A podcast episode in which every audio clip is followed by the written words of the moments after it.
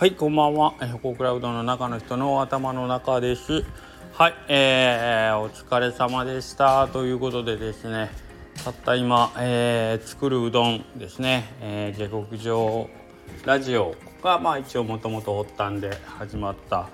えっ、ー、と内爆小麦ですね。はい。を使ってちょっとあのうどん作ってみませんか？ということで、えー、まあ軽く始まりました。で内爆小麦っていうことで僕らはもう讃岐の夢が身近にあるんで、まあ、それを使っておうどん作りましょうということでそれの2回目が、えー、今日始まり 2回目が今日初めて。2回目なのに初めてっていうのがどういうことかというと、まあ、作るうどんっていう名前になったのが今回からで。で、えー、前回は下克上のメンバーですね、えー、いつも4人でやってるメンバ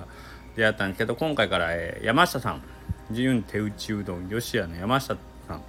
であと金桑餅11号線さんは本当にお店で製麺をやってるおとお兄様の方。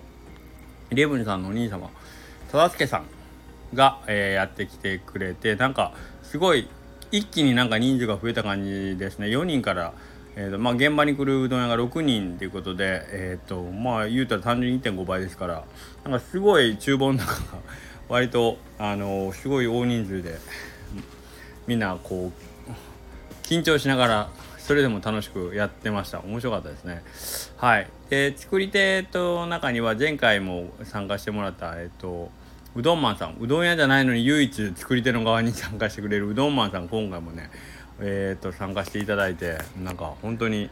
みんなそれぞれにちょっと真剣な感じでねうどん作ってるのがね良、えー、かったですね。緊張感ありました。はい。正直僕はもうあの9月あのお店の営業としては来週の週末の、えーと、3連休が2回続くあたりがお店の方運営としては結構その辺がピークなんですけど緊張感っていう意味では僕はほんまに今日でしたね。今日どうやって乗り切ろうかなっていうのが結構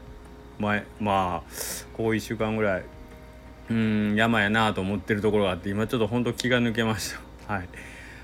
えっ、と参加していただいた方は参加っていうのは、えっと、召し上がっていく試食の側で参加していただいたお客様は前回と同じ10名様に加えて、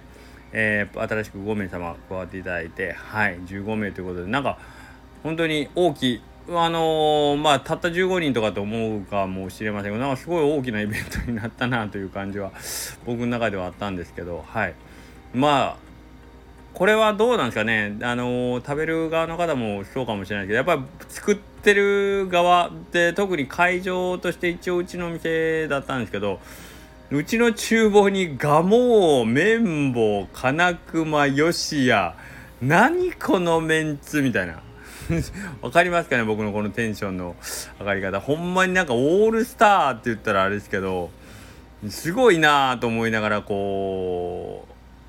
うん。あのー、うどん使う。これはほんと贅沢ですよね。あの普段例えばスタンプラリーとかで会うじゃないですか。大島君、えー、瀬戸晴古賀君清水さんえー、梶川君。で七福の、まあ、笹尾さんとか、まあ、弟さんの明さんとか。でえっ、と楠上さんとか。ね一緒に会ってお話でうどん坊さんね森高さんとかとお会いする時もなんか集まってご飯とか食事とかをしてる時まあ集まってるメンバーはあのそうそうたるメンバーやけどなんか私服やし話してることもまあうどん以外のこともまあまあ話すんだけど今日は厨房でみんなほんまに仕事着で来ててで実際に今からうどん茹でるのを一緒にみんなが見つめる中でうどん茹でてとかってすげえっていう感じでしたね。本当に。これあのー、それこそ今香川県だったらあのー、日米野球じゃないですけどあのね日本代表で高松商業のあの浅野君とかがね行ってるけどなんかそんな感じなんですかね。僕は全国からすげえ選手いっぱい来てる中にうちの浅野が行ってるよみたいなそういう感じなんかな。なんか何言ってるか分からない人もいるかもしれないけど。まあうどん屋の端くれの私としては非常にはい。なんか興奮しながらの2時間ぐらいでしたかね。夕方5時ぐらいからみんなぞろぞろと集まってきてて。はい、作るのを横で見たり一緒に食べたりうんああでもないこうでもないっていう話をしてどうやって作るのとか話を店ではどうしてんのってもうなんかこれこそ本当に学びですよね。学び。ほんまに学び。これはあのー、お金を払ってでもこういうことを体験したい同業の方多分たくさんいらっしゃるんじゃないかなと思うんですよ。うん、これは本当にすっごい刺激になった。で、えっ、ー、と、こんな話ばかりしてもしょうがないんですけど、今回は、あのー、一応食べたやつ、誰が作ったかわからない状態にして、えー、うちのお店2店舗2棟あるんで、えーと、隣の棟、えーと、古いお店の方で、えー、お客様の方には待っていただいてで誰が作ったか分からない状態で食べてもらって採点をしてもらうとでその採点で集計して最後に、えーと得点とそのお店がどこだったかっていうのを明かして順位を決めるんですけど、えー、堂々とこのぶっちぎりで1位を取られたのは蒲生うどんのさとしくんうわーっていう感じ。はい。でこれは、えーと、僕も食べた時の感触として明らかにえっ、ー、とまあ仕上がりがあの他の麺とは違うなと。いうのがもうよくわかる、えー、面でした。はい。もう納得の順位かなと思います。ほん本当に得点差がねすごくすごく開いてですね1位。であとはまあその残り4名はまあまあそこそこ似てると言ったらですけどね。はい。感じだったんですけど蒲生さんはその皆さんの1位として選ばれる票数が多かったということで。はい。素晴らしかったと思います。はい。もうあの正直ね悔しいとかっていう気持ちもありますけどけど僕なんか特に佐藤さんがまあそのどういうふうにそのうどんを作るたらいいかとかっていう話をしてるのを横で聞いてたりで実際こんなん作ってみたんやけどっていう話を聞いたり見たりしてるんでまあ当然やなという感じはします、まあ、ここまで考えてで実際に作ってみてっていうことをね、えーと普段からやってる人が作るもんってやっぱこういうことなんやなっていうのをね思い知らされました。はい。でそれがしっかり皆さんに伝わったなということで。はいもう。でそういう人が一緒にいるというかここのそばにいるっていうことがまたありがたいですね。はい。これをほんまにもう口だけとか気持ちだけじゃなくてねやっぱり行動に起こしていかないかんなということで。はい。いい体験をさせていただきました。でえっ、ー、とこういうイベントにですね本当にえっ、ー、と来てもらう時にお土産としてねもうまた敵なお土産をね私私というかまああの持ってきてくれたまた例の例によっておいりさんなんですけど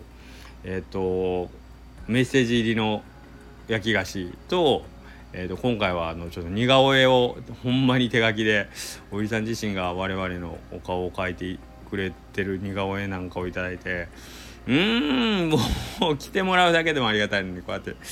心のこもったというかねほんまお金に換えれないようなお土産まで頂いてしまう本当に助けられました。でえー、そうやってあのー、会場を使わせてもらって悪いんでということで掃除片付けも全部してくれる、えーと、参加者の人もあと今回、えーと、8月でうちのお店も一応ね退いた重藤さんも、あのー、現場が見たいということでね、あのー、まあ、それを口実にして来てくれていろいろお手伝いをしてくれました重戸さん。最後の片付けまでして、えー、ただいままた岡山の方に戻られたようなんですけどくれぐれも気をつけて帰ってください。もうなんかわし暇なんでとは言いますけどなんぼ暇だっつってもやっぱりねあのわざわざ橋を渡ってお金使ってここまで来てくれてでね僕たちのお手伝いそしてあのお片付けなどなど本当に今日もあのみんなが作ってる横で一人でえーと、洗い物してくれたりということでねなんかずっと頼りっぱなしで本当その辺がね申し訳ないと思いながらやってくれてました。相変わらずです。はい。で皆さんがまああのちょっとでも喜んでくれたりとかまあ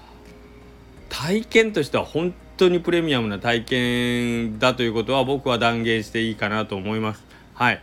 あの一度に返して、えーと、うどん屋さんそれぞれのうどん屋割まあね胸張って営業してるお店だと思うんですけど、はい、そこが一堂に会してうどんを作ってそれを同時に食べ比べられるっていうだけでも結構プレミアムですけど、まあ、そのメンツがねなかなかにもう名店揃いだったんで、はい、楽しいそして勉強になる回でしたね。はい、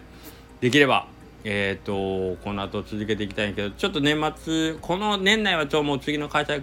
難しいかなという感じで年明けぐらいにねまた、えーと、今度は、ま、寒い今までちょっと冷たいうどん今回冷たいうどんでねしたんで次はまたあったかいうどんとかでやることになるんでしょうかね。はいその辺もまた一緒に合わせて考えていきたいと思いますんではいえー、今回ももう応募を締め切った後にですね、えーと、参加したいんですけどということでオファーいただいてあの泣く泣くお断りした方々もいらっしゃいますので次回はぜひぜひあのねあのここの場をいろんな人に味わってもらいたいなと思ってますのでよろしくお願いいたします。はいというわけで今日はお疲れ様でした。ありがとうございます。